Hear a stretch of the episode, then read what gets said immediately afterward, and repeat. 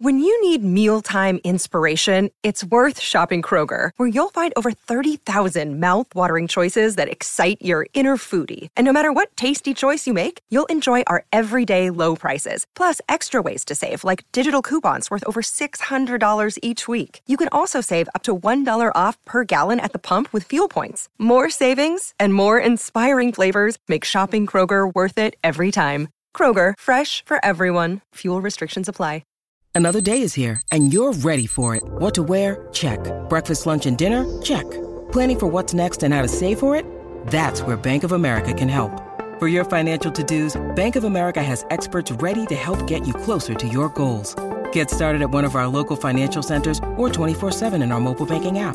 Find a location near you at bankofamerica.com slash talk to us. What would you like the power to do? Mobile banking requires downloading the app and is only available for select devices. Message and data rates may apply. Bank of America and a member FDIC. It's time for today's Lucky Land horoscope with Victoria Cash. Life's gotten mundane, so shake up the daily routine and be adventurous with a trip to Lucky Land. You know what they say. Your chance to win starts with a spin. So go to LuckyLandSlots.com to play over 100 social casino-style games for free for your chance to redeem some serious prizes. Get lucky today at LuckyLandSlots.com. Available to players in the U.S., excluding Washington and Michigan. No purchase necessary. VGW Group. Void where prohibited by law. 18 plus. Terms and conditions apply.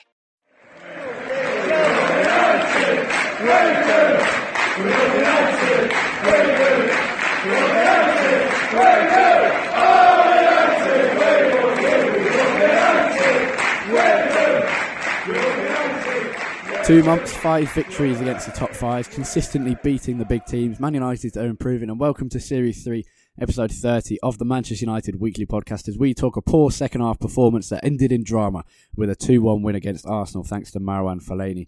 It is progress, some big victories in the last two months, but that was an Arsenal side for the taking, Jack, and it was not an opportunity that United took for a hammering. No, it wasn't. It was very weak Arsenal side, as you would expect from them going for the Europa League. Pretty, pretty poor performance, to be honest. Obviously, another victory against a top six side, which is great, but the manner in which we got this one is probably one of the most disappointing of the, of the season. It just such an uninspiring game all round. I think it was very flat. Um, I mean, you could definitely tell it was an end of season game, and that both teams had don't really have that much uh, going on in terms of the league right now. Obviously, we're just trying to get second. Arsenal pretty much giving up on the league, going for the Europa League now. So it was a it was a strange atmosphere for a United Arsenal game. I think made all the stranger by being Wenger's last game and obviously all the tributes beforehand. Yeah, just a, a strange atmosphere and a very flat, uninspiring performance. The, the weird thing is, I thought we started fairly well. I mean, Arsenal probably f- for the first few minutes were, were the better side, but I think United started creating quite a lot of half chances and then built on that. And then once we got the goal, you thought, well, we are playing better than Arsenal here. We've got a better team. Can we kick on? And we just didn't. and the win's great. And we won't talk about that much about the game because, as you say, it kind of it felt like a like a testimonial for Arsene Wenger, but also not because because the quality on show at a testimonial probably would have been better. But after the, the Arsenal chat, we'll move on to our, our awards the season: player, goal, young player, moment, worst moment, and all that. But it, it, the result is good, but because between February and April now, we've played City, Liverpool, Chelsea, Spurs, and Arsenal, and won every time. And there's there's obviously issues with this side, but that we can get those results so regularly again and again kind of shows the strength of this team. And then obviously the, the counter argument to that is, well, we lost to West Brom. But I think although it was a win, it kind of showed another weakness in that we're just not ruthless enough. And we could have had the chance to really, really batter Arsenal in that first half because they weren't good. We improved after the goal and we just, we dominated the game. We dominated the game without doing too much. And I think if we'd gone for it on the counter attacks instead of pausing, hesitating, allowing us to recover, safeguarding ourselves, if you like. I think we actually could have got two or three past Arsenal in the first half and then had a comfortable second and maybe grabbed another. Yeah, as soon as we scored the first goal, I thought it was game over, to be honest. I thought the only way that Arsenal, especially the team they put out, were going to have any chance of staying in the game would be if they had kind of hung on and then maybe nicked a goal on the counter attack going forward because they still had some talent um, going forward. But yeah, once we scored the first goal, I expected that to not not run away with the game and turn into four or five nil, but I expected it to be very comfortable. Definitely, we'd get another goal pretty soon after, but it was just all very slow and very laboured. I was watching. I was watching the game. Uh, I think it was on. It was either Fox or NBC SN, and Lee Dixon is one of the commentators on there. And Lee, Lee Dixon talks a lot of crap, but one of the things that he did say, which I think was very true, is that why does it take this team so often? Why does it take us going behind for us to wake up and actually start playing how we like the way we can? It happened against against Spurs in the FA Cup semi final. It happened against City. It happened. We didn't go behind against Arsenal, but it took for Arsenal to score for us to wake up. And even then, it didn't really happen until the last te- five or ten minutes when it started becoming a little bit more urgent. And it, it is a strange thing yeah. with this team. I don't know if it comes from Mourinho or if it comes from the players. It's, it's a long term seem... issue, though, isn't it? I mean, it, it stretches oh, back oh, yeah. to. I mean, to be honest, it stretches back to Fergie's last season. Sometimes, and Fergie's last two years, to be honest, sometimes it would take us a goal go down to actually react and, and put in the performance you'd expect. But the really annoying thing with Arsenal is that it didn't even take them scoring in the first half to do that. It took about 10 minutes where Arsenal created a chance for United to respond. And then once we did respond, we were dominating.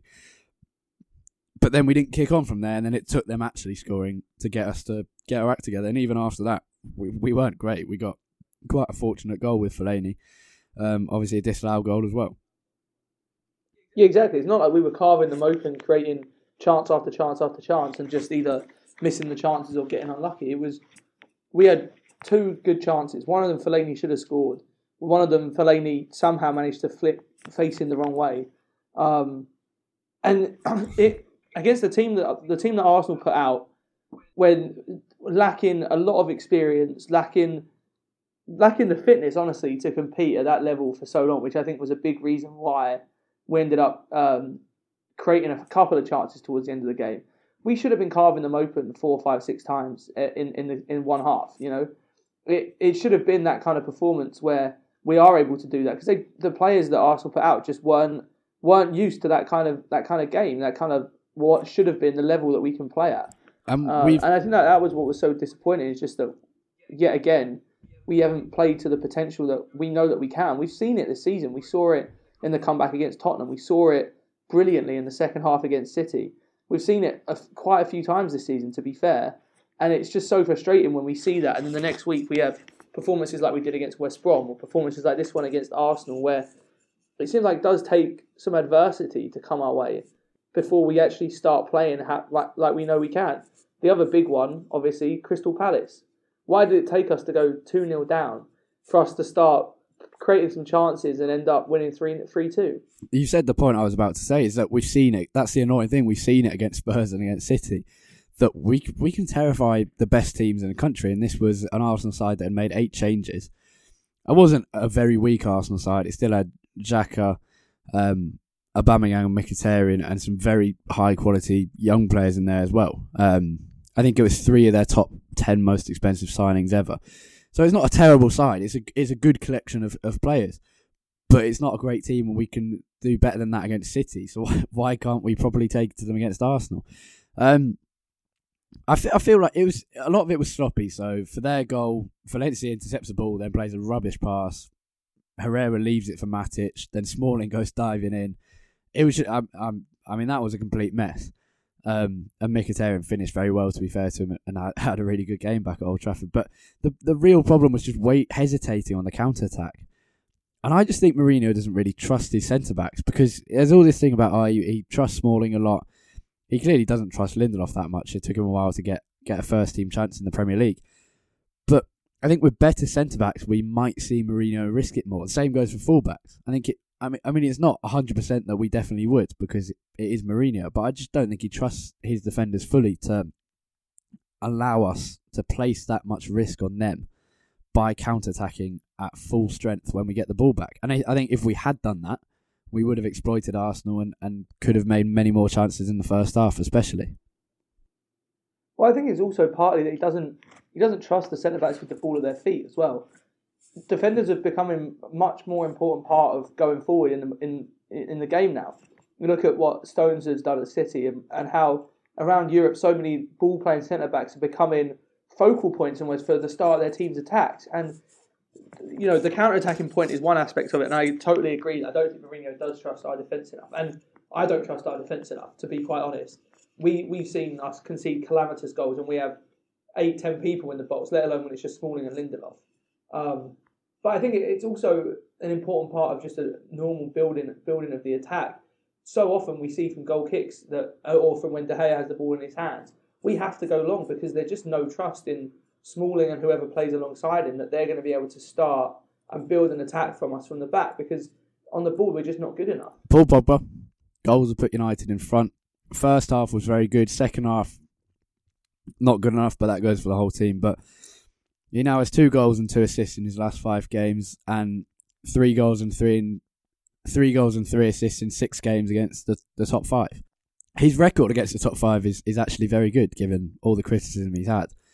And this was another chance to, to show his quality, and it's now. I mean, this wasn't this wasn't a brilliant performance, but it's now four good performances, and some probably two in that can be classed as brilliant performances in five games for United. And that's the kind of consistency that we want. Four out of five good games is what you want from your, your star midfielder. No, I, I agree. I think Pogba has shown massive improvement in the second half of the season against the big teams. It's not like let's let's be fair. It's not been the entire season. He's been great in the kind of rough patch uh, from what what was it mid October roughly, just after the international break. Uh, since the first game against City this season, we had a run of tough games. He was poor, and he was he's been poor uh, apart from the last month or so. He's been poor for stretches of the season, but in the, against the top five, the other the the rest of the top six in the last couple months, every time we played them in this half of the season, he's been brilliant. The City game, he was the driving force for us going forward. Against Spurs, I think he played very well. He was one of our better players against Arsenal as well. He's I, I've been really impressed with him what he's been been able to do said, he's come under a lot of criticism for not performing in big games for you know a lot of his time at United. But in the last few months, there's definitely not a criticism you can put, you can level at him. He's been very very good, and so often we hear this so often with Pogba in that no, he cost 89 million pound. He has to take the game by the scruff of the neck, and you know it, it's very rare that a midfield player can actually do that, but. We actually have seen Pogba do that a couple of times this season against the big teams, and, and that's just what you want from your main man. Yeah, exactly. And uh, yeah, Pogba really controlling games now. Even if it was only for, for half against Arsenal, he was still all right in the second half. Though, though everyone should be better, and I think that comes down. It partly comes down to the mentality of the whole team. But what you'd really love to see is, is Pogba changing the mentality of that team. And when we're sloppy and when we're sitting back too much, is Pogba leading the charge against that.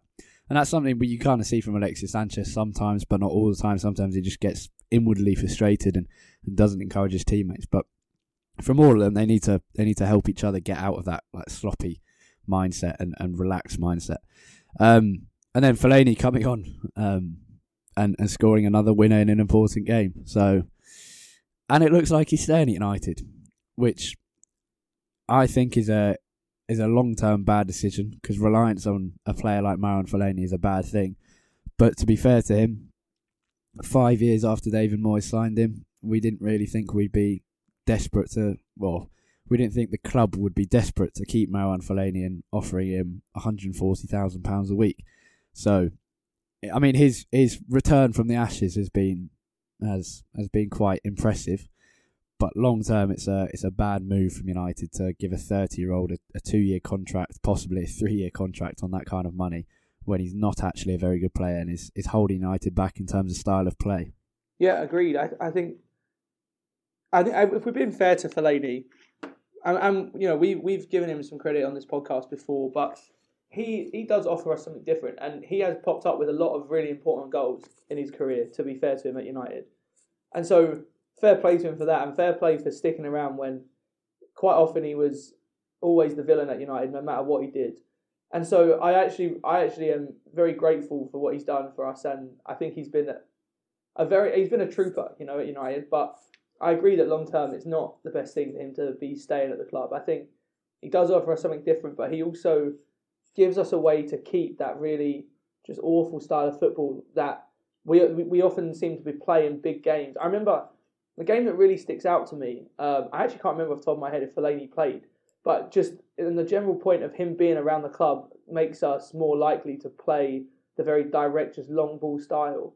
The game that sticks out was the derby at Old Trafford last season when I remember um, Rojo every single time he got the ball, just lumped it forward towards um, towards Zlatan, and I can't remember if Fellaini was playing, if he was towards uh, Fellaini as well. And it's just having Fellaini around the club makes us so much more likely to use that style, even when Fellaini isn't necessarily on the pitch. Uh, and long term, it is, I think, the better solution for him to move on, find somewhere he can get regular football because he's not playing that much. Get some regular football, get him out of United, and hopefully at the same time get rid of us too often using this really boring negative style. Exactly. It's.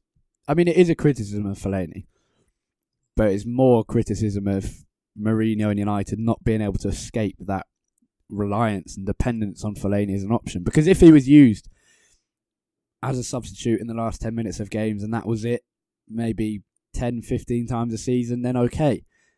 But he's not. And people say, oh, he's only made 15 starts this season. Well, yeah, because he was injured for, for two and a half months. He is relied upon far too much and he starts big games far too much. He has started some big games, Sevilla. Um, and that's not what we just need to escape that. I saw um, on Wenger as we, we start to move away from the Arsenal game. Good tweet from Johnny Sharples, who says, You revolutionised the training methods of English football. You end the drinking culture. You changed diets and nutrition. You signed Thierry Henry, Patrick Vieira, and Robin Van Persie. You go a whole season unbeaten, and you still get done in by Youngie crossing it from Aaron. That's what you love to hear, really. yeah. I, I tell you what, though. It was a, I was I was there and we didn't really know what was going on um, opposite the Stretford end, so didn't really have any idea what was going on when the disallowed goal happened. I thought Fellaini had headed it into the, the top right corner. No idea Marcus Rashford was there. I mean, it, it was obviously offside, but it was a great feeling because you you know when you get a late disallowed goal and you think you celebrate it, gets disallowed, and you think, and there's still that tiny bit of hope in you, but really you're thinking this isn't going to happen, is it? Like, that was our that was our chance. It's gone, and then Fellaini pops up again and just like this is ridiculous. um, and the the perfect way to send send Wenger off with a with a goal in Fergie time. Yeah, we couldn't have been any, any better. Probably two of our, don't want to say our worst players, not necessarily our worst players, but our, our least flashy players, I guess. Um, and pop it up to combine for a late, late goal in Fergie time to give Wenger one more loss at Old Trafford. Um, the ground where he's lost more games than anywhere outside of the Emirates and Highbury. So really just a perfect way to send him off from our perspective. Um, and you know, I, I on Wenger, I think everyone understands how brilliant he's been for Arsenal over the years, and even though the last couple of years maybe haven't been quite so quite, quite so great for him, I think it was a it was a nice tribute for United to to give him that little commemor- commemoration at the start of the game, and it was nice to see him and Fergie back out there uh, on on better terms now. I, I, assume that they were back in the day. Yeah, it's that it's that thing that both Wenger said and many people on Twitter have said that once you're not a threat, you're not you're not really an enemy anymore, um, and you become a friend, which is very true. And even though there were th- there were the, the songs of Arsene Wenger, we want you to stay, it was all very. I mean, it was a very respectful atmosphere. It was a warm welcome when he came on, a warm welcome for the tribute. Came out for the second half, he got applauded. Some were giving him a standing ovation. It's and that's fine. Like once the game starts, then it's different, but that's fine, and I, I think that's good. Now let's move on to our player of the season. Um, it's a tricky one because we're we're not going to do candidates like they do at the official one. We're recording this as the official ceremony is going on at Old Trafford. We're not going to go candidates. We'll just give our player of the season, and it's it's hard one for me because David De Gea is the obvious candidate. But partly because it's been David De Gea for so many seasons, and partly because I think his influence is, is bigger than a lot of people realise in the Man United team, and that when he was in bad form, um, United too were in bad form, and I think that tells you the the importance of the player. I'd give my player of the season, although really it should be David De Gea. I'd give it to to Romelu Lukaku because he's he's come into his first season at United. He's 24, huge expectation with a 75 million price tag, um, and even more money if he, if he succeeds. Um, replacing Zlatan Ibrahimovic effectively, and he comes in has a very good goal scoring season. He's improved hugely. His attitude has been exemplary. He's ignored the media critics. He's ignored the, the fans booing him. Um, he's been he's been resolute in the media without being critical of the of the support and too critical of the media. And it's just been there's been pressure. He's responded to it.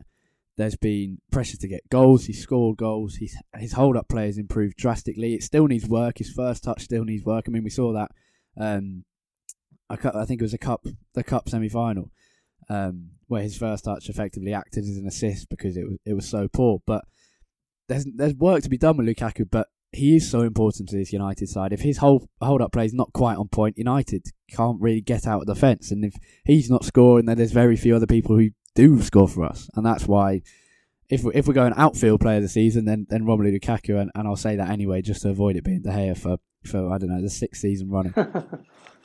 I mean, we might as well cancel this conversation now and just give it to De Gea at the start of every season until he leaves. Call it the the David De Gea Player Yeah. of the Year award. Yeah, Uh, yeah, we at least need to name it after him after he does eventually leave. Um, I, I, yeah, I think there, there was three players that I had in mind. De Gea was one of them, and like you said, if I'm talking about who is who has been the best in the best player on our team, just in general, I probably would be De Gea. He's, I would say, out of anyone on our team, he has probably won us the most points this season. And Lukaku has also won us his fair share. Um, thinking of outfield players, the two the two that I had in on my mind were Lukaku as well, um, and just sneaking in there, I'd have Matic there too. Um, I don't think Matic has been as important as Lukaku or De Gea, and I think he's also had he had a run around Christmas January where he wasn't in great form. Uh, although Lukaku, to be fair, also had a you know a period where he wasn't uh, particularly great, but I think Matic has been really, really important for us in so many games this season. He's kind of he's had a second wind in the last few months as well. He's been brilliant in the second half of the season. So many big games. He was really the one keeping our, our defence protected. He has been a lot better on the ball than I expected that he would be as well, to be fair. Been a very good signing. I think I will stick stick to my guns and go with De Gea. Just because I think he's been so good again that I, I can't not give it to him. But if I wasn't to be an outfield player, for me it would be Lukaku as well. But I'm going to give it to De Gea. yeah, fair enough. I mean, logical reasoning to give it to De Gea, very rational um, compared to my decision just to give it to Lukaku because I don't want to give it to De Gea again.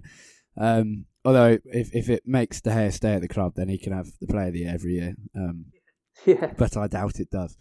But yeah, Matic definitely deserves a mention because, as you say, better on the ball than expected. I think, to be honest, I think an improvement on Matic is needed. Not necessarily next. I mean, it'd be nice next season. Not necessarily next season, but certainly the season after.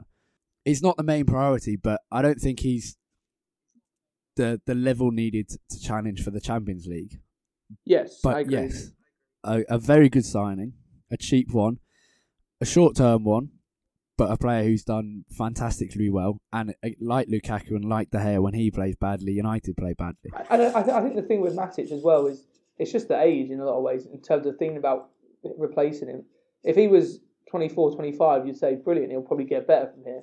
But Yeah. he's obviously not, and this is probably the best version of Matic we're ever going to see. So, yeah, in a couple of years, he probably will need to go, but for now, he's definitely definitely not the priority. And I've I've been he's definitely exceeded my expectations because after seeing him after seeing him play for Chelsea last season, I wasn't particularly confident.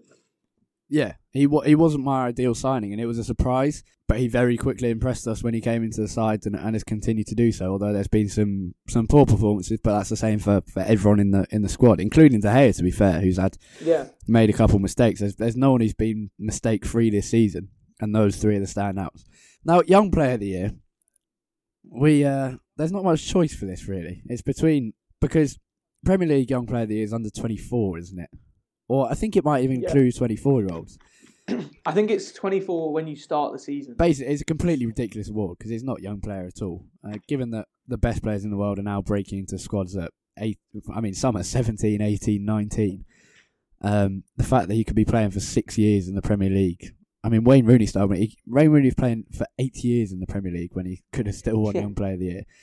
Real Young Player of the Year award is, is under 21, and there's only really Rashford and McTominay to, to give that award to. And it would have to be Rashford because of a, a greater contribution this season. But obviously, honourable mention to Scott McTominay, who's who's come in and done very well and earned Mourinho's trust, and I think has a has a long term future at the Yeah, club. I, I think I like if I, if I'm looking at it from an objective point of view and just who has been the better player, it's it's Rashford.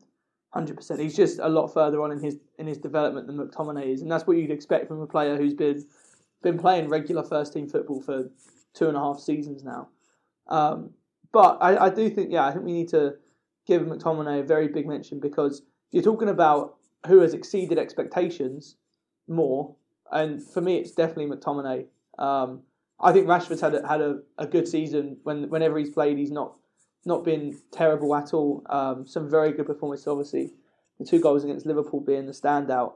But McTominay has come in, and I really didn't expect much from him. To be fair, when I uh, when I when he first started coming in, I've watched him a few times in the youth, youth set. I think he, he looked a good player, but he didn't look anything remarkable. But he's done really really well since he came in. So yeah, I think he, he's probably been the one who's exceeded expectations a little bit more. But yeah, in terms of who is the better young player overall, it's definitely uh, definitely Rashford. Yeah, I mean, there's not much choice anyway. But yes, Rashford and, and McTominay more surprising, as you say.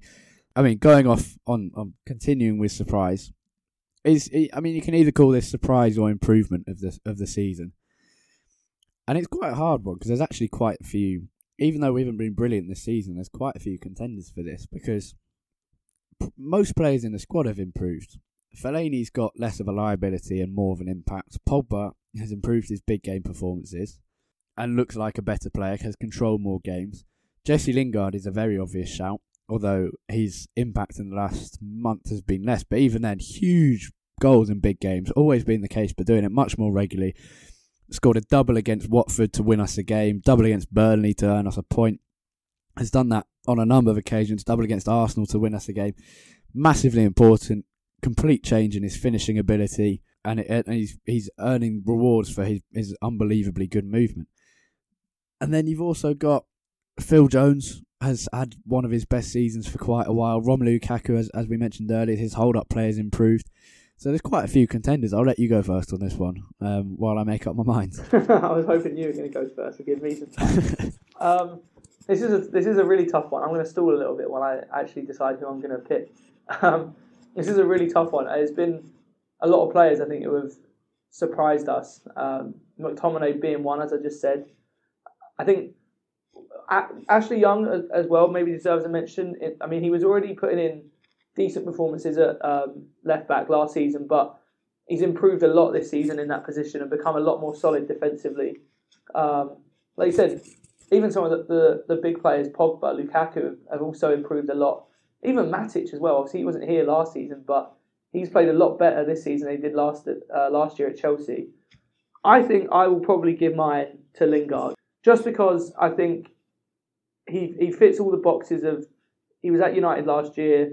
He, there's it's just really one aspect of his game, and there's been such a clear improvement in terms of his final final decision making. Um, and just his goal contributions have been so much higher. Obviously, re- being rewarded now with the place in the England setup, very likely looks like go to go to the World Cup. So I'm going to give mine to Lingard. Yep, I'll match you on that. I think it's easy at the end of the season to only remember the last two, three months at a stretch, to be honest, and not really remember yeah. the, the the entire campaign, which is why focus on Pogba's been very positive, Lukaku's been very positive, Matic has been very positive, even though those three players have, have had poor periods throughout the season. And Jesse Lingard's best period came um, end of November into December and carried into the start of January. And I think his form then was so amazing that it's it's got to go to him, and it's it's easy to forget how important he was at that time and how improved he was. And he hasn't kept it up to the same amazing level but he has kept it up to a good level and he has improved in importance, improved in quality. So yeah, Jesse Lingard for improvement, improvement or surprise of the season. Now we'll we'll put a, a bad one in before we go to to two good ones. Um, worst moment of the season. We've got we've got a few contenders for this. Um, Harry Maguire's goal for Leicester to equalise 2 2 in the 89th minute. Huddersfield, a 2 1 defeat. Um, mistakes from Mata and Lindelof in that game. Burnley 2 2. Um, I can't remember who scored the free kick in that game. I think Stefan De Vrij. Stoke 2 2. Saved by David De Gea, to be honest. And Sevilla is, is a standout one, probably. But I think Sevilla, yeah, is undoubtedly the worst moment of the season. I think we can all agree on that.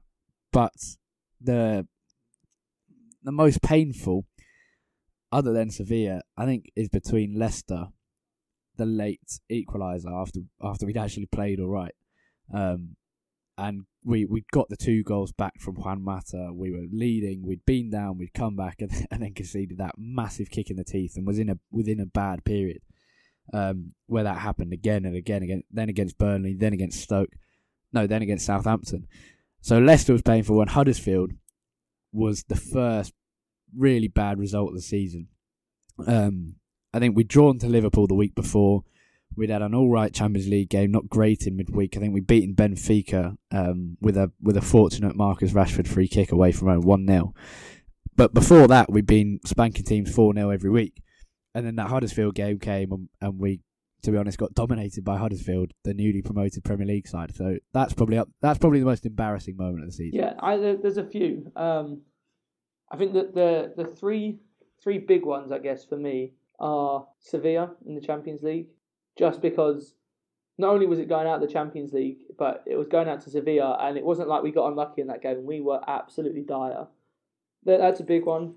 And then Huddersfield and Leicester. I think um, Huddersfield because I think the Huddersfield one is worse because it wasn't really a, a game where you know we conceded a, a, a really late goal to lose the game or anything like that it was just so disappointing because at that point we still had a lot of hope for the season.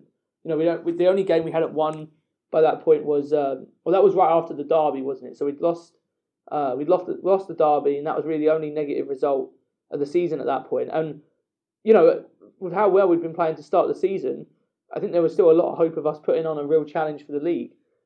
And and that was really the start of us coming apart in that October to December to December period. But I'm I'm going to give it to Leicester just because I remember for some reason, and you know, it's not like the Leicester game was uh, the worst our worst result of the season. It was a two-all draw. Um, you know, the Huddersfield game is a worse result.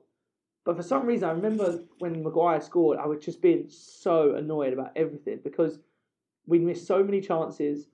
We'd actually played very, very well. I remember Lukaku having maybe still to this day his best game in the United shirt in terms of his link up play. It was brilliant. Should have had about four assists. Um, Rashford missing chances, and then there was the calamity yeah. with Smalling being injured and being left to Mark Maguire at the back post one on one. Just everything about it was so frustrating, um, and it was and it was so obvious as well. You could just see it happening so clearly as you were watching the game. So I'm going to go for that as not not necessarily the result, but that goal going in was my worst moment of the season. Yeah, I'd I'd actually forgotten about the the Smalling marking while injured detail. It was it was shambolic. Let's go on to a positive one. Goal of the season. We we were talking before, and I was like, uh, "There's not actually that been that many good goals, but there's, there's quite a comprehensive list." Ashley Young free kick against Watford, Juan Mata free kick against Leicester, Matic against Palace and Valencia versus Everton, two screamers. The Lingard back heel against Burnley and Lingard's mazy run from about 80 yards away from the goal against Watford. So, I mean, that's a that's a selection of six, but I think for combined importance and brilliance, and just twat right in the corner, or not even in the corner, just twat right in the goal. Um, Nemanja Matic one of the one of the one of the goals that can be accompanied by Alan Partridge's football commentary, and any goal like that is a good one. So yeah, Matic versus Palace goal of the season for me. Yeah, it's hard hard to disagree with that one. To be honest, the the only ones I would say that are comparable in any sort of way would be Valencia's volley. Um, I, I mean, may, maybe Lingard's run too. That was a uh, against Watford. That was that was yeah. a brilliant goal. But yeah, I, I, I think for me it's definitely uh, definitely got to be to Matic against Palace, just for like I said, not only not only the goal itself, but the moment, just the end of uh, the end of that amazing comeback against Palace. Yeah, just the whole thing was brilliant. Late on as well, but uh, to be fair, yeah. in terms of goals I've loved this season, Mark and and was also a very good goal to be honest. Marcus Rashford's against Liverpool um, in the in the win at Old Trafford recently. Yeah, was was brilliant to cut the, the the way he cut inside, took on a player, and then finished into the far corner, and then scored again moments later was not the best goal, but in terms of loving a goal, that's that, is well up there. Um, Talk, talking of Rashford, actually as well, his um, just going all the way back to I think it was the second game of the season, maybe uh, the chip against Swansea. Yeah, very true. That was a, a very it was really well worked. I think it was Martial who played the uh, the ball through to him and he just dinked it over the keeper. Yeah, very true. I mean, there's there's probably quite a few at the start of the season because we are banging them in, banging four in on a regular basis that we that we forgotten Yeah. about. Um, Oh, how have we forgot this one as well? Lingard against Everton. I can't even remember that properly. The uh, Oh, no, no, yes, I do. Ball, Yeah, from out curls it into the top right corner. and Martial against was that also against Everton? what the similar similar sort of goal? Ball under his feet and he managed to scoop it up and curl it into the top right corner. I can't remember who that was against, but that was a great finish as well. It might have been Everton. I think I think It it wasn't Stoke, was it? it might the Everton game on, on New Year's Day and then Stoke I think was about ten days later were both really good games Yeah. with good I, goals. don't- I might be getting confused with Martial's uh, the great counter attack goal a couple of years ago. Yeah, no, yeah, not that one, but it, it it was a great finish. I think it might. I think we might have scored two really good goals against Everton in the same game. Now, um, best moment so far of the season. Obviously, FA Cup finals have come against Chelsea. We've got um, a few more Premier League games left, so there could be even even better moments. And if we win the FA Cup, that will be the best moment of the season.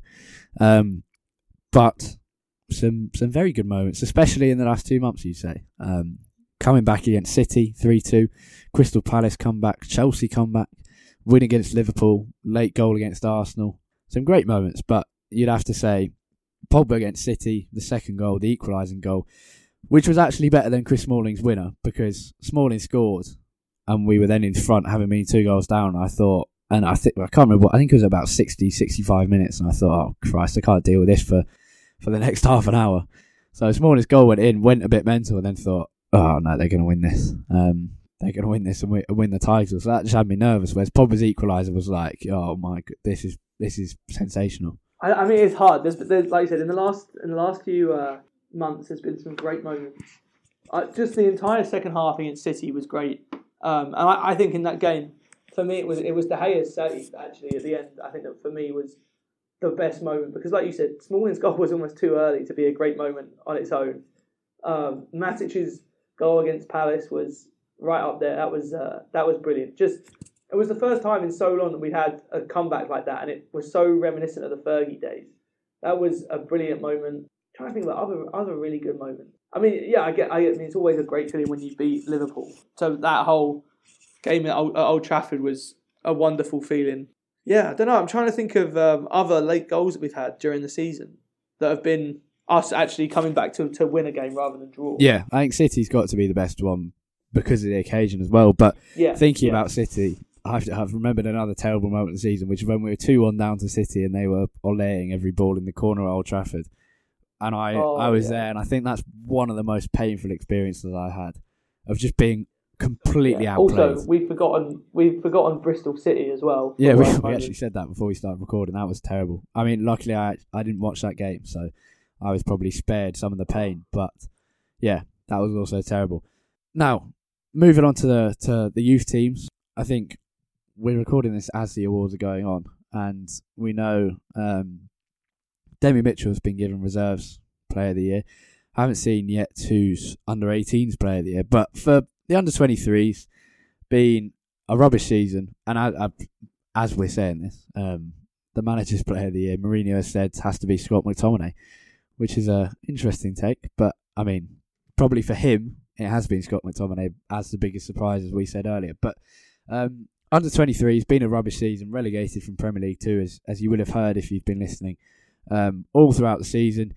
So not too many impressive players. Um, and Demi Mitchell got it, I think, partly because it's voted by the fans, and he had a good few weeks on loan at Hearts before getting injured. Hearts in Scotland, and has probably has a higher profile than some players. But even though Tahith Chong, the winger, has only been back in action after after knee injury and a knee operation for for a few months, he's been the most impressive player in, in the in the side. And Ethan Hamilton in midfield has, has been fantastic as well, and one of the most consistent players in the team. Um, and not many of them have been that consistent. The other, the officially the other two nominees were, were Kieran O'Hara and um, and Ethan Hamilton, but Demi Mitchell got it. No Tahith Chong in that, but Tahith Chong was was nominated for the under 18s. I don't know how much of the under 23s you've watched, but I I don't know who your player of the year would be. I've watched a few of their games this season. Um, Tahith Chong has, has been the most impressive performer in that team for me. Obviously, I guess because of his age, he's been nominated for the under 18s award, but I, that would have been Yeah. who I would have given it to. Um, Demi Mitchell, you know, not too bad. Um, so I mean, it, not not much to choose from really in that in that category. I don't- yeah, I think Chong deserves it. It's just I'm not. He's been put in the under 18, which is wrong as well because it it takes away from the under 18s players who have been fantastic anyway. So I don't think he should have been nominated for that. I, I assume it's just a flaw with with how the system works because he officially is an under 18s player. Um, but in terms of under 18s, the three best players for me have been Lee O'Connor, the captain. Jimmy Garner, who's often the captain sometimes if, if O'Connor's out. Um, O'Connor's a centre back and a right back and a defensive midfielder, and has also played on the right wing and left wing for, for Ireland, and has played in every position except up front on the pitch for club and country in the last two seasons. Jimmy Garner in midfield, who's formed a great partnership with Dylan Levitt in recent months, and the the final one would be Mason Greenwood, who made his debut for the under 18s at start season uh, in a pre-season training camp in Austria. Scored a hat trick on that debut and has gone on to be the top scorer for the team. And I think he's contributed to. Um, I think he scored 16 and assisted six. And he at one point hit a record of 12 goals in 10 games. I think his his goal scoring rate has been phenomenal, and he's contributed assists, and his style of play is fantastic. And he's, I think he's now turned 17, but he's playing a year up not even a year up. He's playing two years up. He could still be playing with the under. He's an under sixteen player playing in the under eighteen Premier League and has been one of the best players in the league, let alone in United. So he's the final nominee. But I think in terms of importance to the team, Lee O'Connor, the captain, has been the, his composure in defence and his ability to step out into midfield for a very good goal scoring side in United's under 18 team have won under 18 Premier League North and will be in the final of the under 18 Premier League in a few days against Chelsea. But O'Connor's been so important in contributing to that goal scoring effort, even though he's playing in defence, because he starts attacks from defence all the time and dribbles out of out of defence into midfield and then sprays it wide or, or plays a little pass into the box. And O'Connor for me, under 18s player of the year. And we've just seen that David De Gea has been shockingly named Manchester United Player of the Year for I, I think this is the fifth time in six years. I can't I can't remember the exact numbers, but something ridiculous. Um, and a deserved award. Yeah, very much so. Another deserved award. Yeah. And please, please let Real Madrid target Thibaut Courtois um, this summer and not David De Gea. Any more award suggestions before we move on? Any niche awards you'd like to propose? Um, we've gone through most of them. Off top of my head, maybe funniest moment of the season, although I can't really think of a standout standout moment for that. Yeah, I remember we did this in our season review last year. We will do a season review this year, but um, and we'll mention these again, and maybe it will have changed in the in the remaining five games of the season, um, or four games now, I think. But last season, I think I said Eric Bailly with with the League Cup running and sliding on the floor. Um, Louis Van Gaal had a lot of funny moments when he dived dived against Arsenal in front Mike of the ref. Smalling. Yeah, Mike Smalling. back up as Um, well. Hey, you fat man. Or hey, pay attention to the manager. Yeah, we had plenty with Louis Van Gaal. Not not so many this season. Yeah, I, I can't think of a of a funny. yeah, I can't really think of a standout uh, standout moment really. Yeah, it's odd. I mean, partly because for a lot of the season, it's it's not been a great mood around the club. Even though we we might end the season with an FA Cup and, and finishing second. Um, now we we must wrap things up if we can't think of any any funny moments. Um, The the only one I could think of that could be any any way eligible is uh, Lingard Milly rocking at the Emirates. yeah, yeah, we'll stick it with that one. because that was funny and very satisfying. Um, whatever your opinions on Jesse Lingard, although if, if Yeah. it's not one of one of love for Jesse Lingard, then I don't really know how you've coped listening to this podcast all season. Right, we got Brighton on Friday.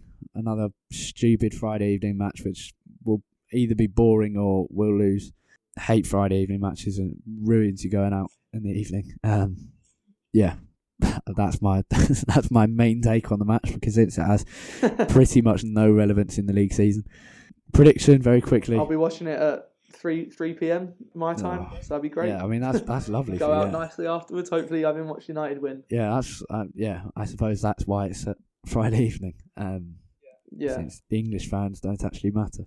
Or, I mean, you remain an English fan, but uh, an English fan abroad at the moment. yeah. I'm gonna go off the top. I'm gonna go two one United. You know, in a boring and dull game that somehow has three goals. Your prediction? Yeah, I also think it's going to be a pretty boring, pretty boring game. I don't know. I, I just I don't have a great feeling about it to be honest. I'm tempted to go with a nil nil, but against my better judgment, I'll go for a one 0 United win. Nice. Stay positive. I mean, I, we just need to keep the momentum up ahead, ahead of the FA Cup final, and hopefully, given that we've Yeah. pretty much secured second, as long as we don't have any huge mess ups, we should see some some of the best under twenty three players coming into the team. You'd think Angel Gomes might get a spot on the bench in, in, in the next few games, and it it would be a very deserved debut for Tahith Chong, who we just spoke about, if he was to to be to, to be called up to the first team squad. Ethan Hamilton as well, I think deserves a chance. Um, obviously, it's hard because you if you're giving someone if you're giving a midfielder a chance, you want Scott McTominay to get more experience. But then to Tahith Chong, I mean, we we haven't got wingers in our squad anyway, so Chong can come in. Yeah. But at the same time, you're trying to squeeze Martial and Rashford in there. So it, it's obviously hard at the end of the season trying to get players minutes, stop them from leaving, or, or judge them to decide whether to, to sell or, or, or stay or give them a new contract. So it's difficult, but you'd hope to see some inclusions at least of, of some of the younger players. Um, but we must wrap things up there. Been a, a long episode. Not actually intended to be, but that's the way it's turned out. Um, thank you very much for listening to Series 3, Episode 30 of the Manchester United Weekly Podcast. Um, we'll be back next week at some time. We've got Brighton on Friday, and I think, I think we've got West Ham the next Thursday. Ridiculous set of, ridiculous schedule of United games in the, in the next couple of weeks. But it's all, um, we're all looking forward to the FA Cup final. That's pretty much the only focus of this season now. So thanks as always for listening. Um, you can find Jack on Twitter at, At UTD Tait T A I T. and you can find me at, at Harry Robinson64 on the podcast itself at, at UTD Weekly Pod. That's P O D at the end there. Thanks as always for listening. Have a great week. Goodbye.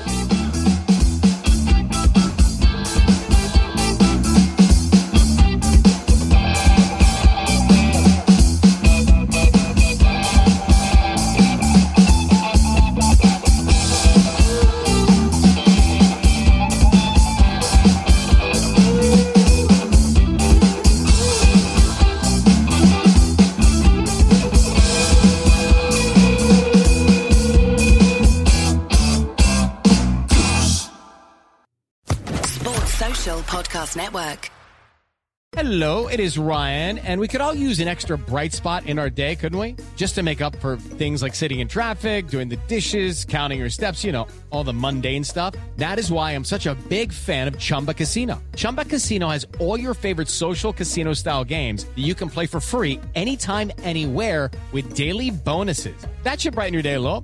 Actually, a lot. So sign up now at chumbacasino.com. That's chumbacasino.com. No purchase necessary. Group. Void were prohibited by law. See terms and conditions. 18 plus.